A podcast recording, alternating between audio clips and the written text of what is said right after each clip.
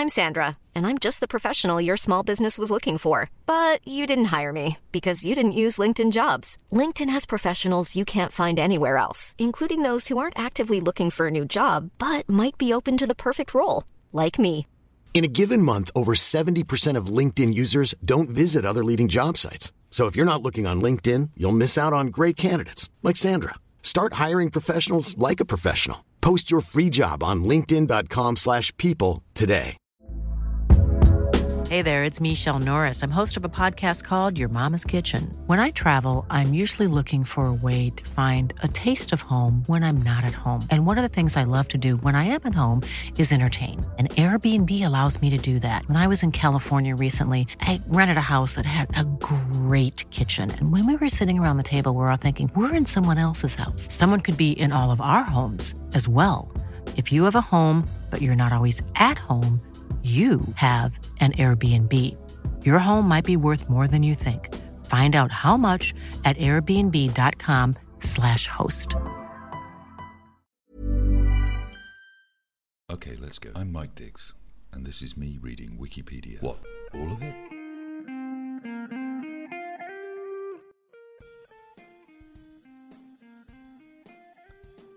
Today's random Wikipedia article is not really random. Uh, it's about my favourite cartoonist, a character called David Low. Sir David Alexander Cecil Low, born 7th of April 1891, died 19th of September 1963, was a New Zealand political cartoonist and caricaturist who lived and worked in the United Kingdom for many years. Low was a self taught cartoonist born in New Zealand. He worked in his native country before migrating to Sydney in 1911 and ultimately in London, where he made his career and earned fame for his Colonel Blimp depictions and his merciless satirizing of the personalities and policies of German dictator Adolf Hitler, Italian dictator Benito Mussolini, Soviet dictator Joseph Stalin, and other leaders of his times. Low was born and educated in New Zealand. His first work was published when he was only 11 years old. His professional career began at the Canterbury Times in 1910. The following year, he moved to Australia and he worked for the Bulletin. His work attracted the attention of Henry Cadbury, the part owner of the Star, and Low moved to London in 1911, working for that paper until 1927, when he moved to the Evening Standard. There he produced his most famous works, chronicling the rise of fascism in the 1930s, the policy of appeasement and the conflict of World War II.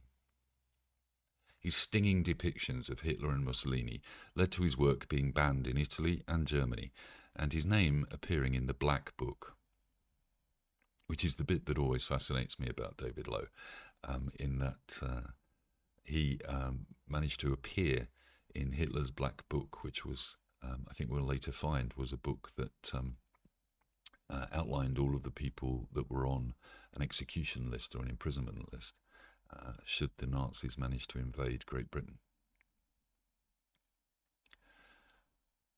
David was the son of a chemist, David Brown Low, and Jane Caroline Flanagan.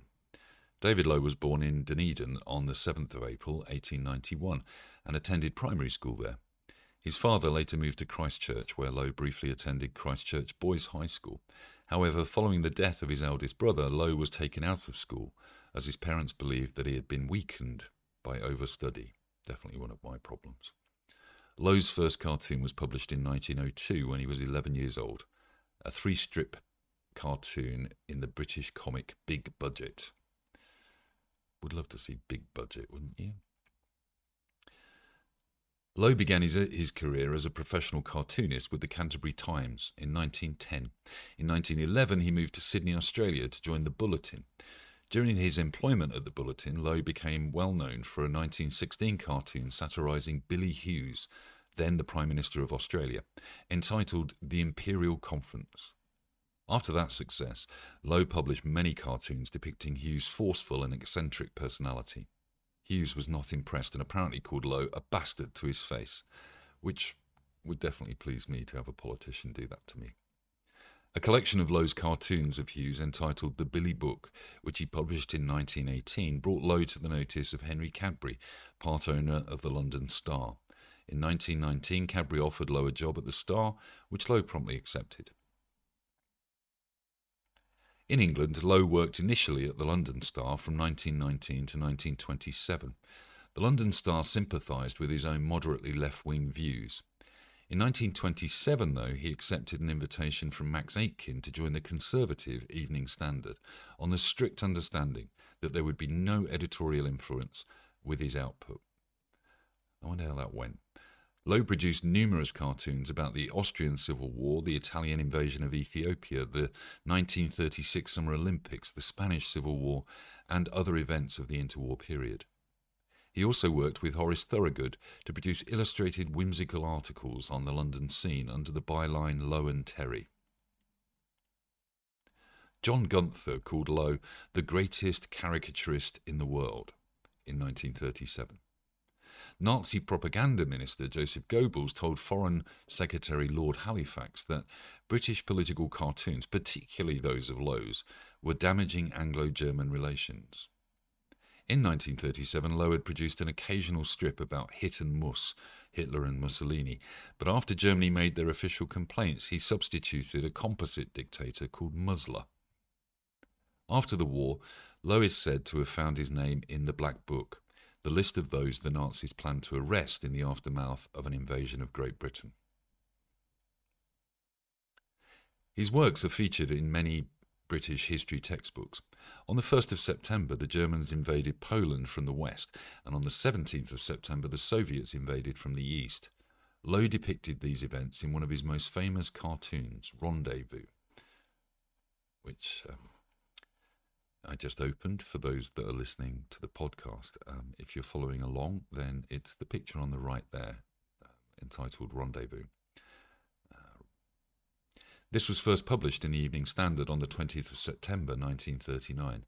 It satirizes the cynicism that lay at the heart of the Molotov Ribbentrop Pact, showing Hitler and Soviet dictator Joseph Stalin bowing politely across the dead body of Poland, but nevertheless greeting each other respectfully as the scum of the earth, I believe, and the bloody assassin of the workers, I presume.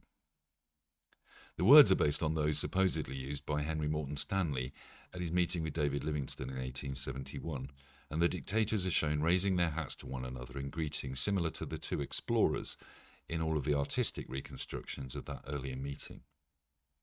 It's always interesting how cartoonists use imagery from the past uh, to um, help with the narrative of a cartoon.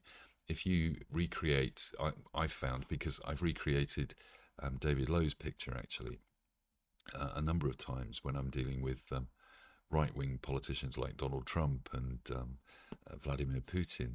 Um, and uh, I use that image because it resonates with people because it's one of David Low's famous images. But then it's interesting that David Low had used the imagery of the um, Stanley and Livingstone um, images to uh, base his picture on because it, it helps you to explain that these two people have been looking for each other. Uh, and you don't, and if you use that imagery, then you don't need to uh, do so much work. It does some of the heavy lifting for you as an illustrator. The Harmony Boys of the 2nd of May 1940 depicts Hitler, Stalin, Italian dictator Benito Mussolini, and Spanish dictator Francisco Franco harmonizing and singing and getting on quite well together. When this cartoon was published, the German invasion of the Soviet Union was still more than a year in the future. His satirical works met with much criticism in the British public eye.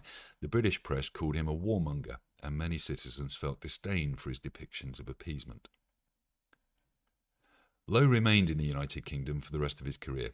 He left the Evening Standard in 1950. That same year, he moved to the Daily Herald, and he stayed there until 1953. Finally, Low moved to the Manchester Guardian and was there from 1953 onwards. Low received a knighthood in the 1962 birthday honours list and died at his home in London on the 19th of September 1963. His obituary in The Guardian described him as the dominant cartoonist of the Western world. That's pretty much um, exactly the title that any cartoonist would die for, I think. Not literally. You wouldn't want to get that title and then die immediately. You'd kind of prefer it posthumously, as The Guardian did. There is a blue plaque that commemorates Low at 33 Melbury Court, Kensington.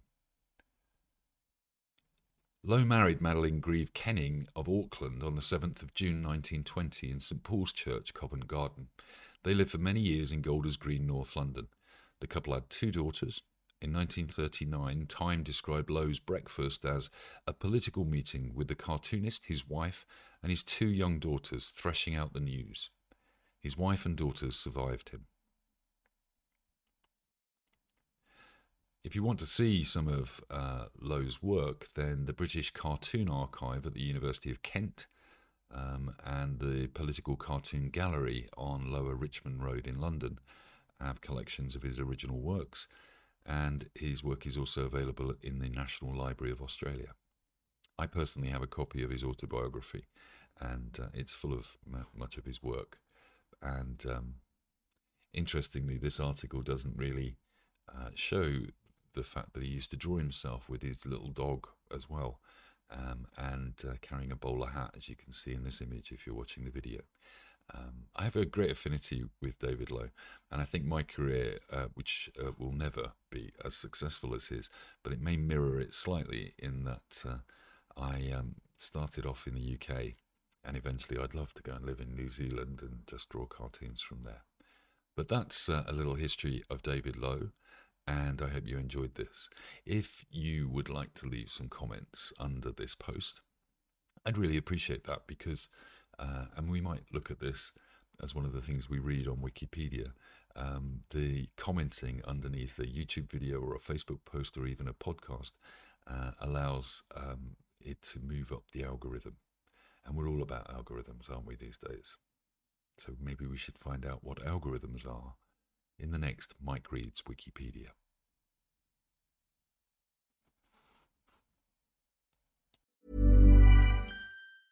Mom deserves the best, and there's no better place to shop for Mother's Day than Whole Foods Market. They're your destination for unbeatable savings, from premium gifts to show-stopping flowers and irresistible desserts. Start by saving 33% with Prime on all body care and candles. Then get a 15-stem bunch of tulips for just $9.99 each with Prime. Round out Mom's menu with festive rosé, irresistible berry chantilly cake, and more special treats. Come celebrate Mother's Day at Whole Foods Market. Hey, it's Paige DeSorbo from Giggly Squad. High quality fashion without the price tag. Say hello to Quince. I'm snagging high-end essentials like cozy cashmere sweaters, sleek leather jackets, fine jewelry, and so much more. With Quince being 50 to 80% less than similar brands. And they partner with factories that prioritize safe, ethical, and responsible manufacturing. I love that. Luxury quality within reach. Go to quince.com slash style to get free shipping and 365 day returns on your next order. Quince.com slash style. When you need mealtime inspiration, it's worth shopping Kroger, where you'll find over 30,000 mouthwatering choices that excite your inner foodie. And no matter what tasty choice you make, you'll enjoy our everyday low prices, plus extra ways to save, like digital coupons worth over $600 each week. You can also save up to $1 off per gallon at the pump with fuel points. More savings and more inspiring flavors make shopping Kroger worth it every time. Kroger, fresh for everyone. Fuel restrictions apply.